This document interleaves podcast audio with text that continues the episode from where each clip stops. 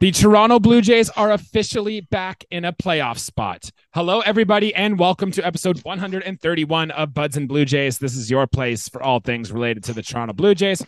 I'm Jesse Burrell. That's Riley McConnell. And today on our show, we've got a lot to talk about. The Blue Jays continue their trip against team subpar teams. And although we're winning series, we're still not getting the sweeps and the results we want after taking two out of three against the lowly Oakland Athletics. We're going to touch on that, what this means as the calendar gets deeper into September. Are the Blue Jays officially going to be a playoff team? And then we have thoughts on the player performances as well, including Vladimir Guerrero Jr., Chris Bassitt, the boys from Buffalo are up and at it, and so much more in this episode. But before we dive in deep to it, remember our show is free. We're available on all platforms. So if you're watching us on YouTube, like the video, subscribe to the channel, and all that fun stuff, and stick with us as we get through the stretch run into the playoffs rally.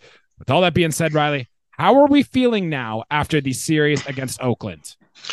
Jesse, this is on paper, it's a sweep every time. I feel like mm-hmm. you look at who they brought on the rubber. Uh, Medina, who came back from the Yankees. Same with that Waldichuk guy, and um, the other guy was a J- trade piece too. JP, Sears. Yeah. JP Sears. So three guys that kind of were in the last two years when they were doing that dumpster fire. They held their own, man. I will give them that. Um, we did not muster up a ton in game three.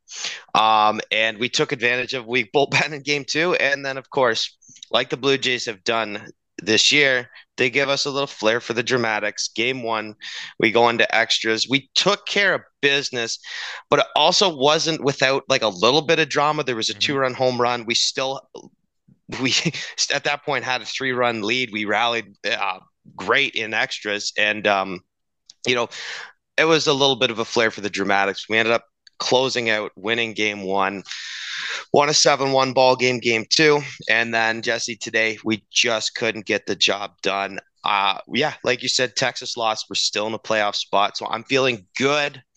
But, dude, the schedule here and the next week is going to get real tough. So we have to basically um, figure it out. I mean, we kind of know who we're going to probably be rolling with for the rest of the year. And I want to see the guys that should be playing every day play every day. I'm with you on that, Riley. I want to run some math to you. Um, the Blue Jays playoff odds. Last episode we did, they were around 38% to make the playoffs. They're now over the 65 ish range on the playoff odds. So Vegas thinks the Blue Jays should be one of these playoff teams. We will see. And at the start of the road trip, Riley, when the Blue Jays were playing these weaker teams, the Colorados, the Oakland, and soon to be Kansas City, you said the Blue Jays need to go nine and three in these games. Anything less than that is unacceptable. Well, we've gone through those three series and we have our three losses. We've gone two wins, one loss in all three of these series. So against Kansas City, Riley, it's got to be a sweep, right? Like we have to sweep them. Yeah, I mean, hey, um, I I totally think that we should be able to. I thought we should have we should have and could have swept both the Rockies and the Athletics, but that's not how it came down.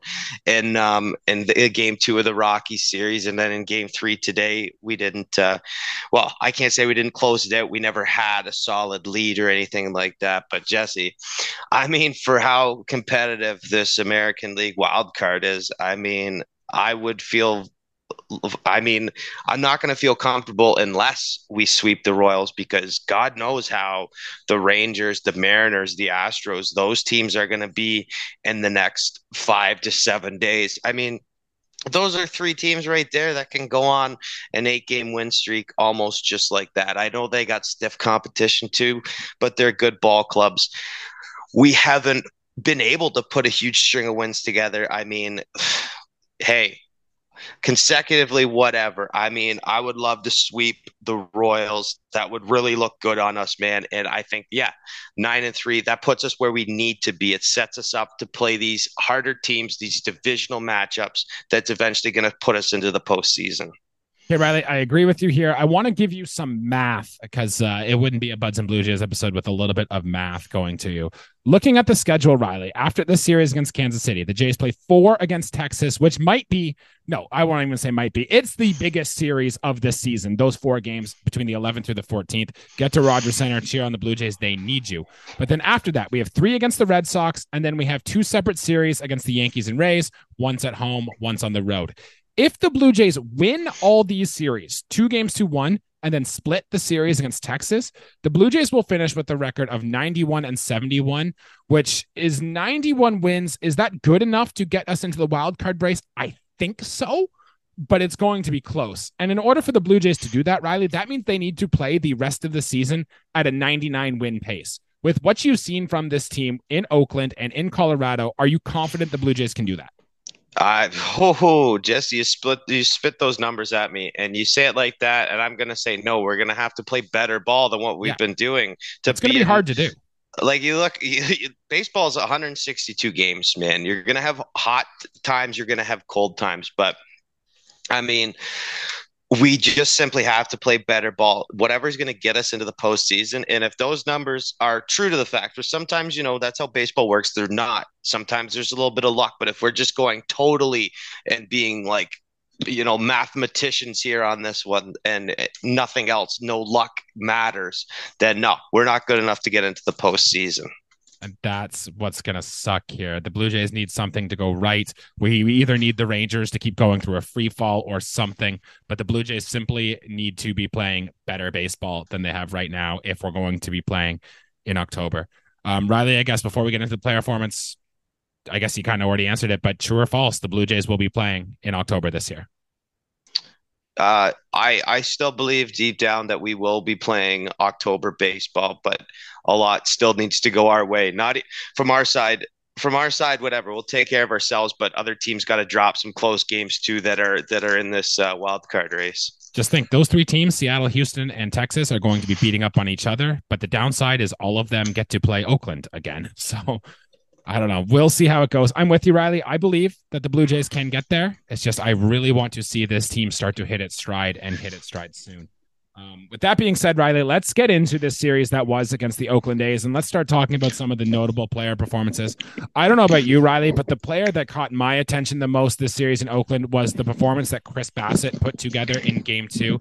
He went eight shutout innings in a revenge game, I'd say, back at the Oakland uh, Coliseum. Eight innings pitched, seven hits, one earned run, seven strikeouts, no walks on his 97 pitches. We did allow quite a bit of hard contact, but for the most part, they found gloves. Chris Bassitt, that's his second start in a row now where he's gone eight innings. Um, he is just been phenomenal. He's had his blowups this year, but like he is now second in the American League in uh, quality starts behind only Gerrit Cole of the Yankees. I think you mentioned pre-show here that he's best in the American League in wins, which I don't care about pitcher wins, but hey, you got to be doing something right if your team is able to get some wins behind you. And so Chris Bassitt is really putting it together when it matters most, and uh, he gets our official thumbs up. Oh, plus two, Riley, he got the bullpen to rest after a dramatic series in Colorado, an extra innings game in game one. Chris Bassitt able to go eight innings to give the bullpen a bit of a break is going to do good things for this team going forward. I think it was totally on the menu for Chris Bassitt to go mm-hmm. deep into this ball game. Jesse, he did everything he could in this one, and yeah, gave up uh, the one blemish on his line but other than that, I thought Bassitt was great. Sub 100 pitches. He's been an absolute workhorse this year for us. Um, and I and I did ch- check his um, his stat pages, his baseball reference. You know, compared it. This guy didn't come up as a spring chicken. This guy was a late bloomer with Oakland, um, and obviously last year with the New York Mets. Comparing and looking at his season with the Mets last year. Uh, easily his best season was with the New York Mets last year, and I think that this season is going to look a lot better um, when everything's said and done. He's already he's going to surpass an innings pitch here within I think two starts, uh, yep, especially. Well especially when he puts in eight innings. I mean, that's gonna that's gonna get the job done, man. And um, obviously, shut down. He shut down a weak club, but he did what he had to do. Because if that goes any other way, then yeah, you're not going to use Bowden Francis for one inning of work. Yeah, you're going to use the bullpen again. And I, I know that he did give up some hard contact. Yes, they found gloves, but I I still feel like, as far as a pitch to contact guy goes, with the uh, with the outfield and infield he has, the defense behind him, I feel like Chris Bassitt's just. Hey, I was stoked when we signed this guy, man. I mean, he is exactly the type of pitcher that's going to do well with the Toronto Blue Jays, especially with the um, with the impact pieces he has behind him. Hey, quality start, eight innings, sub 100 pitches. He did he did everything right in this. One earned run, whatever. First thumbs up what good pitchers are supposed to do against bad matchups. And the way Chris Bassitt pitches, like the way he mixes everything up, can just absolutely fool hitters sometimes. Um, Riley, let's talk about the little youth movement that the Blue Jays have going on here. It's wild that we are playing in these competitive games in September, and our lineup is featuring regulars like Davis Schneider, Spencer Horwitz, Ernie Clement, even Mason McCoy has got into the field a little bit here. Let's talk about the Buffalo boys because all of them have done quite well. Um, Davis Schneider has just continued his torrid streak. We've talked about him every single episode. He hit another home run in this series on an 0 2 pitch on a high fastball late into this game. His OPS is now the best in 15 games through Blue Jays history for a player's first things nothing else more to add. He is great. Get him in the lineup every day. Uh, Spencer Horwitz. we didn't really touch on it after the Colorado series, but I think I really like this kid. I like what he can do. I think his swing, Riley, is just beautiful. I hate his stance, love his swing. The way he comes through the zone and really attacks the baseball. He took a few pitches on the outside part of the plate, drove him the other way. And Ernie Clement, Riley, you touched about it. I know you like his defense. He has made some slick, slick plays. Um, I've been mostly impressed with the bat so far. He's had really good bat to ball skills from Ernie Clement, and John Schneider's been putting him seventh in the order for these last few days. And he kind of looks like he is just a guy who belongs. So, out of the Buffalo boys, Riley Schneider, all these guys, what's your takeaway? Oh man, exciting players to watch. Obviously, I've known about Clement for a while. I never had him stocked. You know, he's not a 23 year old prospect. He's you know in his later mid twenties. Uh, but the, he, out of any of them, I I've talked about Schneider extensively. Of course, mm-hmm. he's the only Blue Jay in in this series to hit a home run. Go figure. And also just missed uh, hit a wall scraping double. Uh, that's how good Davis Schneider is. I won't take up five minutes of your time to talk about him. I'll take a shorter amount of time to say how much Ernie Clement has impressed me. So slick defensively. Love those quick hands. He's a great middle infield type guy. He's got the wheels and man, what is it with the Blue Jays putting bat on the ball? I think at one point, I don't know if he still is. At one point, he was batting over 500 for us, man. Like, and that's just a matter of putting bat on the ball. Ernie Clement, if he's in the lineup, he's doing things for us, man. He drove in a run in the losing effort today too. Like he's he's a guy who's put bat on ball. He's he's collected his hits. He's played good defensively, and I mean, I'm sure if he needed to be aggressive enough on the base pass, he's got the foot speed that he can do, you know, some of the more riskier moves. I'm not saying go out and steal a ton of bases, but I'm saying he could probably take the extra first to third uh, on a hit ball hit to right field. He's an advantage player for us. He's a good tool. And yeah, I like Horwitz too. And yeah, um, I really do. And sad, so, you know, sadly, like Heineman, he had two walks in um, in the game today. He just he's only up here, you know, because we got sad news later in the episode, of course. But hey, if he does that in his two plate appearances, that's a that's a thousand on base percentage.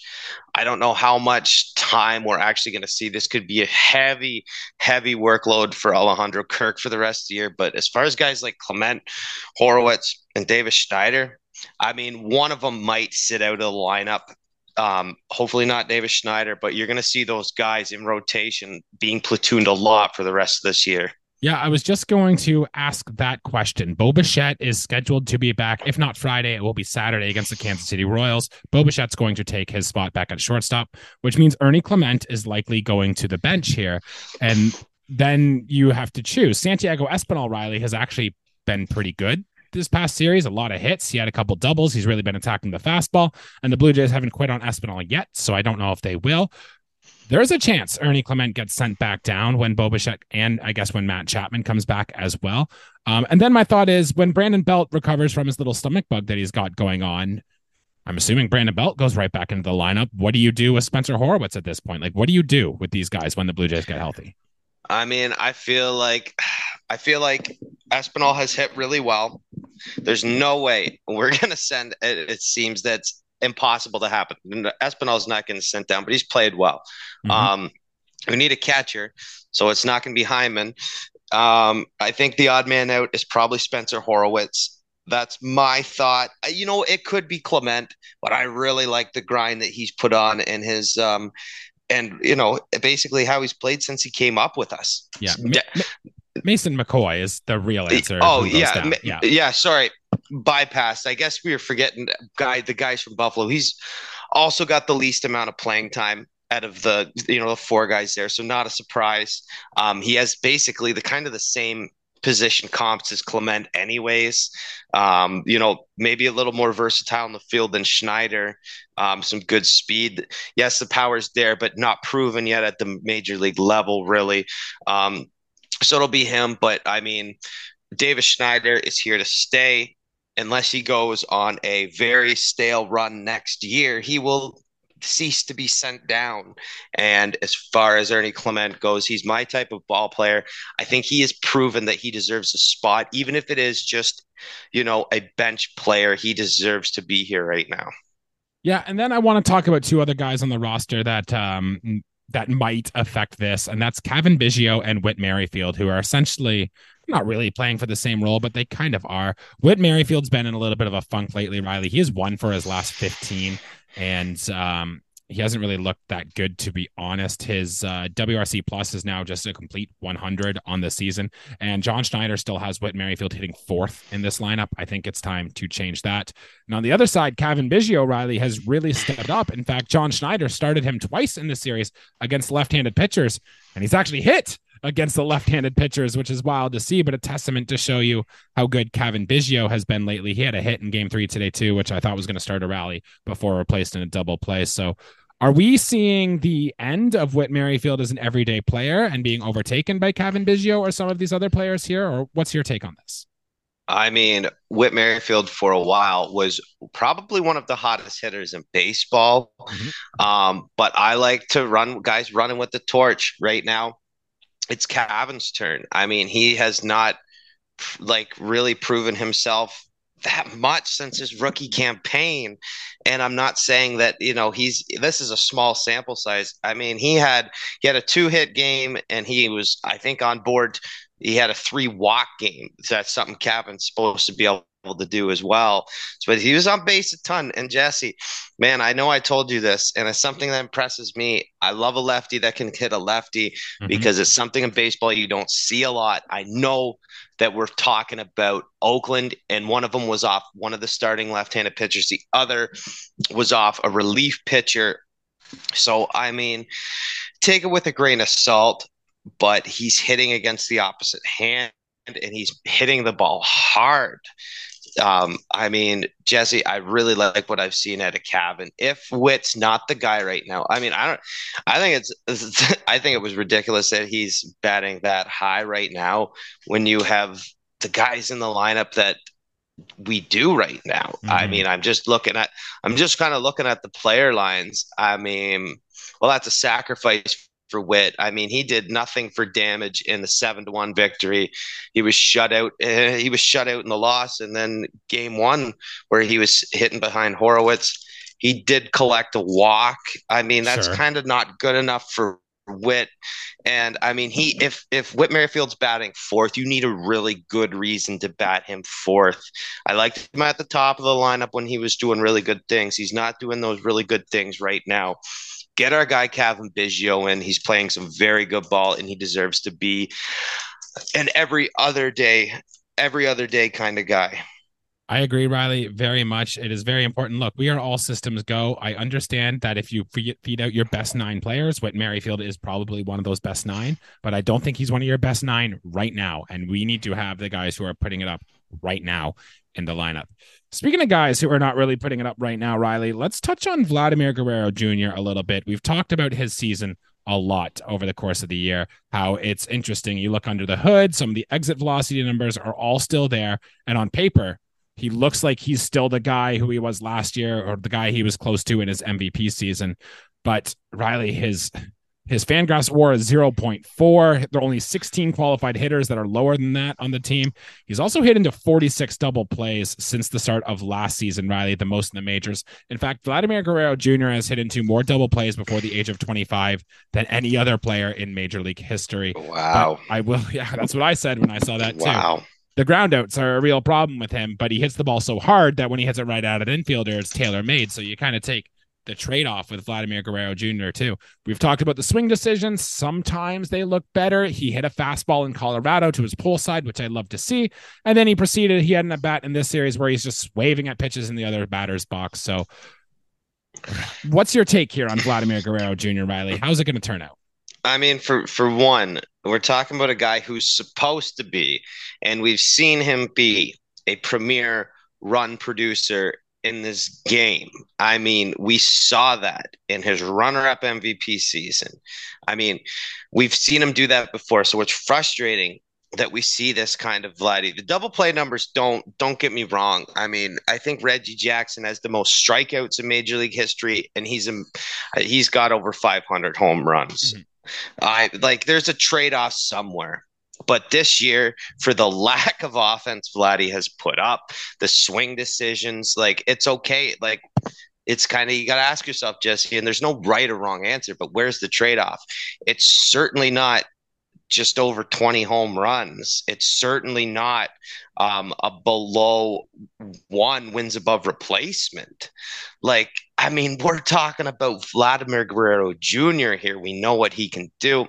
He just hasn't he hasn't come close to that bar. Everyone and their grandma who watches the Toronto Blue Jays and has paid attention since the COVID shortened season has had their eye on Vladimir Guerrero Jr. and everyone has set their bar no one every wherever you set your bar there's no way that he has reached that bar you could have set your mm-hmm. standards low but i can guarantee you that he has failed those expectations still i mean it's just it's not abysmal He's still he's still a great defensive first baseman.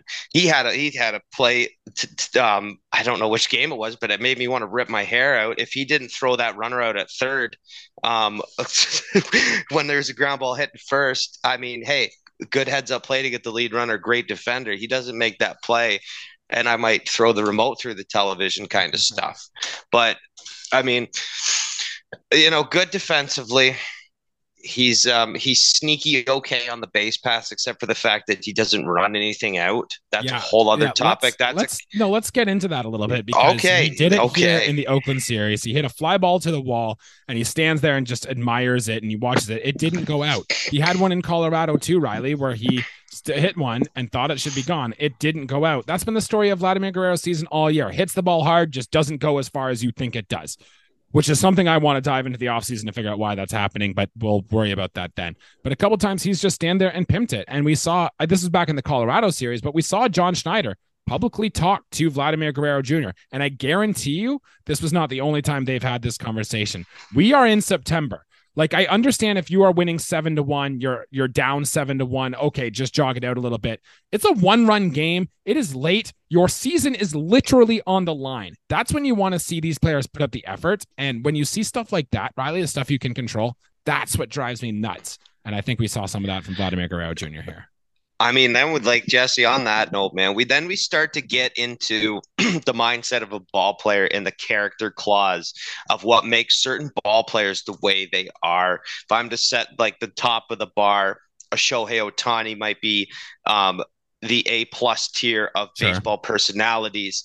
I mean, and then on the bottom, I'm just uh, probably going to take from around the league. A lot of the people around the league would say a Tim Anderson, maybe a Manny Machado on the bottom for character sure. clause. Sure, yeah. Hey, that's that's just what I hear from from from you know probably teams around the league.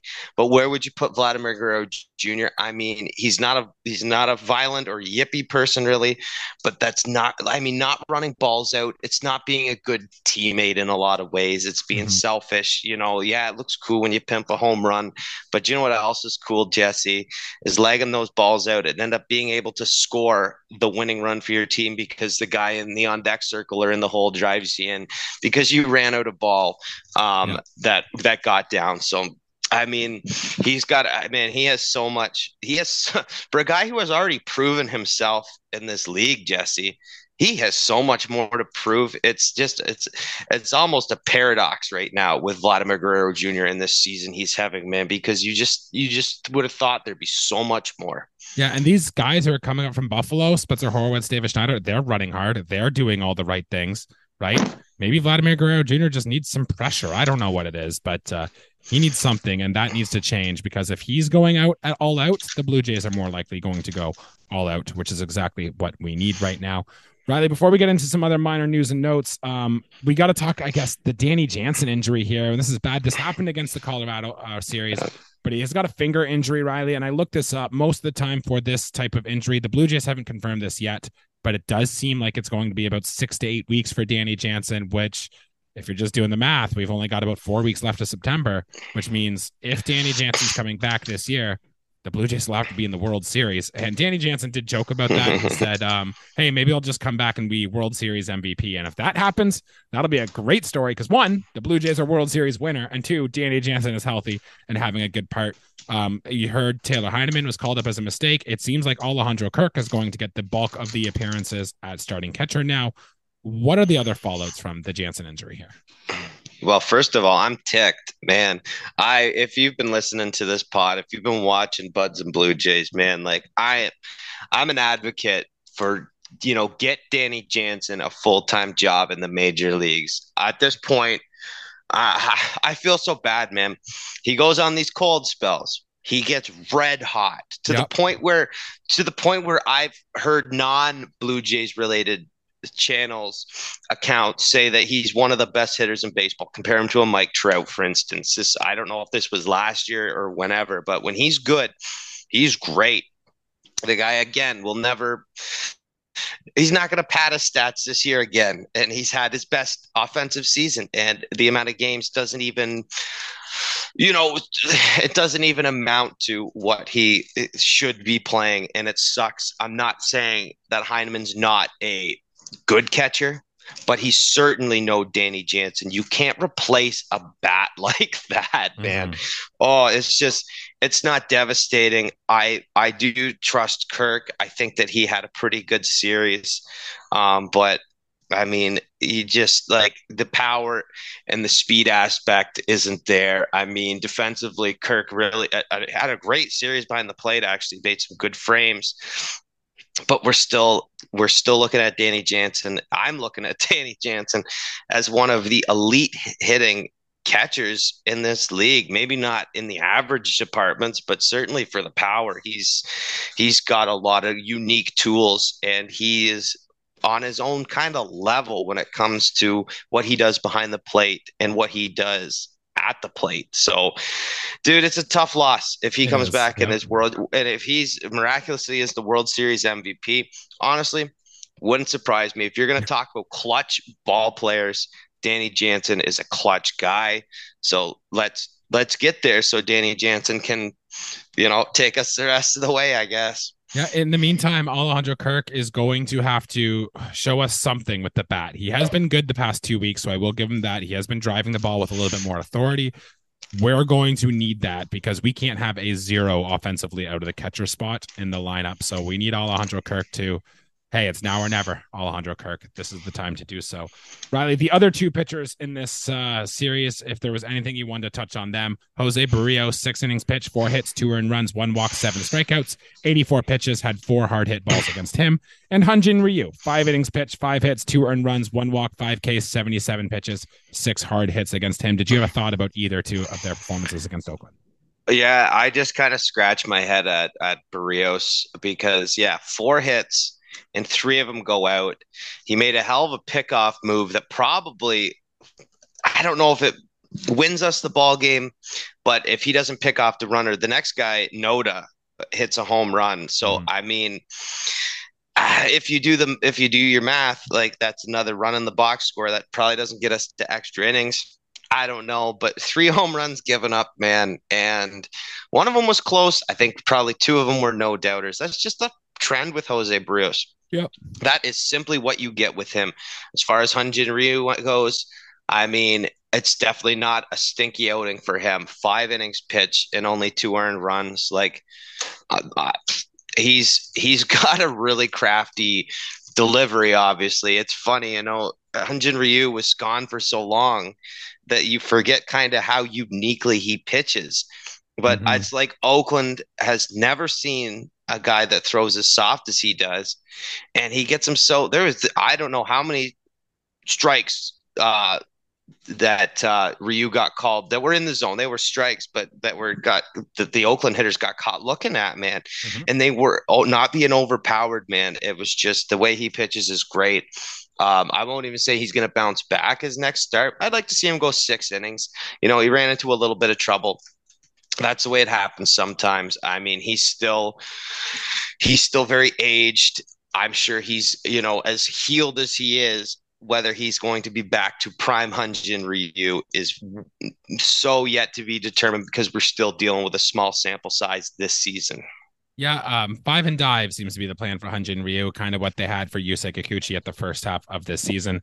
Jose Berrios Riley has given up two home runs in four of his last five starts. So that's 10 home runs allowed in his last five starts. Not ideal for Jose Berrios. His ERA has jumped um, from 338 up to 368 in that span. Um, so not what you want to see as we get to the playoffs for Jose Berrios. I still think Berrios and Ryu are our four and five starters. I think Bassitt, Kikuchi, and Gausman are almost clearly ahead of these guys here. Um, anything else you want to add on the starters before we move on to some news and notes? Yeah, um, I think you know next start Jose Berrios. He is one strikeout off of twelve hundred. It oh, appears. Oh, nice. oh uh, uh, no, not one, not one. Uh, he'll he'll get to twelve hundred next season. That's a math there. Let's just skip what I said there. um, I would like to. I would. I wish. I wish he was at fifteen hundred, but that's just simply is not happening. Let's uh, move off the starters and on to the next. All right, I'm just gonna fire through these news and notes, Riley. Feel free to touch on any of them if they catch your attention. Um, Chad Green is back. He came back for the Rockies series. He got blown up in his first start, but then seemed to pitch better after uh, coming back. He was good in Colorado. He was fine here in this one. Uh, Davis Schneider was the only Toronto Blue Jay to hit a home run in this series here. And uh, some injury updates. Bo Bichette, as said earlier in the episode, is likely to be back this weekend against Kansas City. Matt Chapman is still having some trouble. He still can't close his fist properly and still can't close a bat. Still might be some time before we see Matt Chapman. As mentioned, Danny Jansen is likely done for the year. Tyler Heineman was up in his place. Uh, Brandon Belt left the first game due to back tightness. And then it was later found out that he has a stomach virus and he literally has the shits for Brandon Belt. So tough to play baseball when um, that's happening to you. Um, Sahlen Field in Buffalo caught on fire and so have the Buffalo Bisons. As before losing a game today, the Buffalo Bisons had won eight games in a row. There seems to be good things happening down in AAA. And then two more things, Riley. One, Bowden Francis looked good. I think he is turning into a trusting reliever. I'd be curious to see what the Blue Jays do with him next spring training. And Genesis Cabrera finally allowed his first run as a Blue Jay. I think he did that in Colorado, but he also happened again here in this series. So, Riley, any takeaways or thoughts on all of that? Honestly just the only takeaway, Jesse, and it's because we've been so fortunate up to this point in the year, the past little while, man, as we've had such a good run. You know, with with staying healthy, our players staying healthy. Knock on wood. This is kind of where we're at right now. But I mean, uh, Belt will be back soon. Um, whatever Chapman's dealing with, there are guys to fill his role. Um, honestly, for right now, I don't know what the situation with Matt Chapman is as far as where he's going to play next year. So it's almost fine. I'm fine.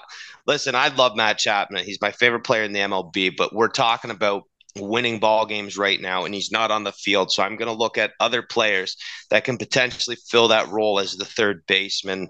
And Davis Schneider rocks that's yep. just another like he is he is a fantastic ball player a grit grind type of guy that gets the job done man and i know there was more injuries uh Bo Bichette not going to have 200 hits this year, robbed because of stupid injuries, but it's not like a video game. We can't turn those things off, Jesse.